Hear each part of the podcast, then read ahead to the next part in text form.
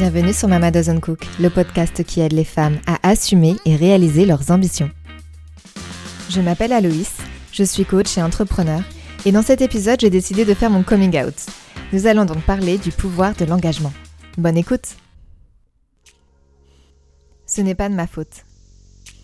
Où va-t-on lorsqu'on est seul aux manettes d'un projet dans lequel on ne s'engage qu'à moitié? Nulle part. Je l'ai appris à mes dépens lors de ma première expérience entrepreneuriale qui s'est soldée non pas par un échec fracassant, mais une sorte de mort apathique et latente de mon app avant même sa sortie officielle. Lorsque j'en ai fait l'analyse post-mortem avec mes proches, et ils étaient rares à être dans la confidence puisque je préférais m'agiter seule dans mon coin, trop terrorisée à l'idée de m'exposer, mes propos ressemblaient à des fausses excuses du type euh, Oui, bon, euh, ça n'a pas marché, mais je n'ai pas vraiment essayé non plus. Le pire, c'est que je n'avais pas tort. Mon ego ayant tellement peur de l'échec, j'ai préféré me lancer passivement plutôt que de m'investir complètement et de manière assumée dans l'aventure. Face à ce constat, je me suis souvenu d'une anecdote de mon enfance assez similaire. Lorsque je faisais de la gymnastique, une de mes amies était constamment blessée avant chaque compétition importante. Non pas qu'elle chutait ou s'estropiait d'une quelconque façon, mais elle avait toujours un mal de dernière minute qui nécessitait une genouillère ou autre strapping sur l'une de ses articulations. Ces douleurs apparaissaient systématiquement la semaine précédant l'échéance, si bien qu'elle était surnommée la malade imaginaire. J'étais loin de penser que j'adopterais le même comportement de défense 15 ans plus tard. Nous avions toutes les deux si peur de rater que nous nous cherchions des excuses en amont pour justifier notre contre-performance qui arrivait implacablement. Nous provoquions la prophétie autoréalisatrice suivante. J'ai peur de l'échec, donc je fais les choses à moitié et je me trouve des excuses, donc je me plante.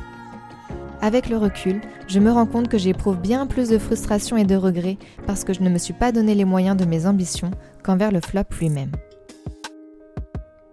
Supprimer la fatigue de l'indécision.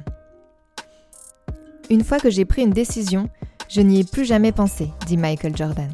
Et il a bien raison, car cela nous évite les tergiversations qui peuvent suivre les prises de décision difficiles. L'engagement inconditionnel permet de supprimer cette fatigue décisionnelle. Dans la même veine, l'auteur Benjamin Hardy nous suggère qu'il est plus facile de s'engager à 100% qu'à 97%, puisque dans le second cas, vous pouvez toujours vous servir de la petite marge restante pour ne pas agir, ce qui est source de charge mentale et de conflits intérieurs. Admettons que vous ayez pris la décision de faire du sport régulièrement.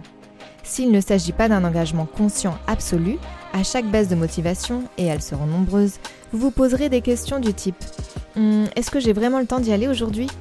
Ou il pleut, je vais attendre ce soir. Ou encore, Piouf, je suis trop fatiguée, j'irai demain. Quand vous êtes à 100%, la question ne se pose pas. Vous y allez sur les créneaux déterminés, no matter what. Me concernant, j'ai décidé d'envoyer une newsletter chaque semaine, même si ce n'est que trois lignes. Point. Ainsi, même si mon agenda ne semblait pas me le permettre, je ne pouvais pas faire l'impasse aujourd'hui. La complexité se fait une joie de venir s'aborder notre motivation, relativement limitée. Charge à nous de rendre les choses les plus simples et les plus évidentes possibles pour déjouer ces pièges. Skin in the game. Souvent, ce qui différencie les personnes qui ont envie d'entreprendre de celles qui le font vraiment, c'est une expérience de point de non-retour, qui prend généralement la forme d'un investissement financier dans leur objectif. C'est ce qui explique d'ailleurs que vous accomplissez beaucoup plus durant les trois derniers mois de vos allocations chômage que pendant toute l'année écoulée précédente. Parce que vous n'avez plus le choix, vous devez absolument générer des revenus. Vous êtes skin in the game. Soit ça marche, soit vous n'avez plus rien, vous êtes donc obligé d'agir.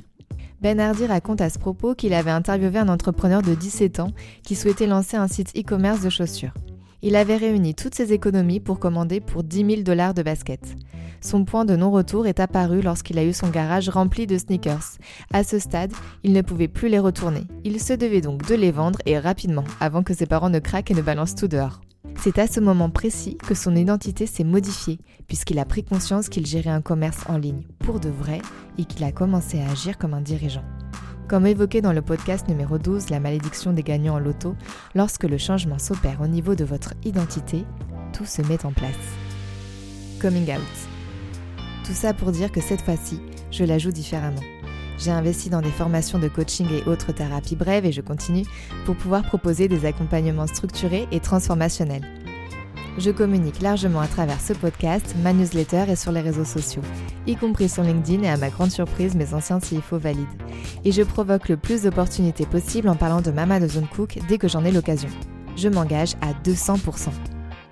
Pour l'avoir vécu, on se fait tout un monde de l'échec, mais finalement ce n'est pas si terrible. La frustration est bien plus amère. Je préfère donc me planter en beauté et sans regret plutôt que d'échouer sans panache en subissant un voyage que j'aurais pourtant choisi. À travers ces quelques mots, j'aimerais vous encourager à faire de même. Quel que soit le projet, le poste ou même la relation que vous envisagez, investissez-vous à fond. Ne soyez pas dans l'ego, ne soyez pas dans cet espace d'à peu près, de moyen, de presque, de pas tout à fait, de gris, de peut-être. Non. Soyez dans la joie, dans la vie, dans le mouvement, dans l'engagement. Et vous pourrez ainsi rassurer votre ego qui s'emploie à dégainer les alertes de la peur. L'échec n'existe pas lorsque vous vous engagez vraiment. So let's commit. À la semaine prochaine, Aloïs.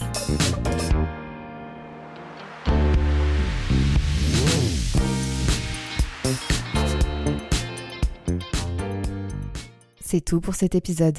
N'hésitez pas à venir discuter sur Instagram ou sur LinkedIn, je serai ravie d'échanger avec vous. Vous pouvez aussi vous inscrire à ma newsletter pour recevoir chaque mardi en avant-première le sujet des épisodes et tous mes contenus. Enfin, et surtout, si vous aimez ce que vous écoutez, abonnez-vous au podcast et laissez-moi 5 étoiles et des mots doux en commentaire. Ça m'aiderait énormément. Merci.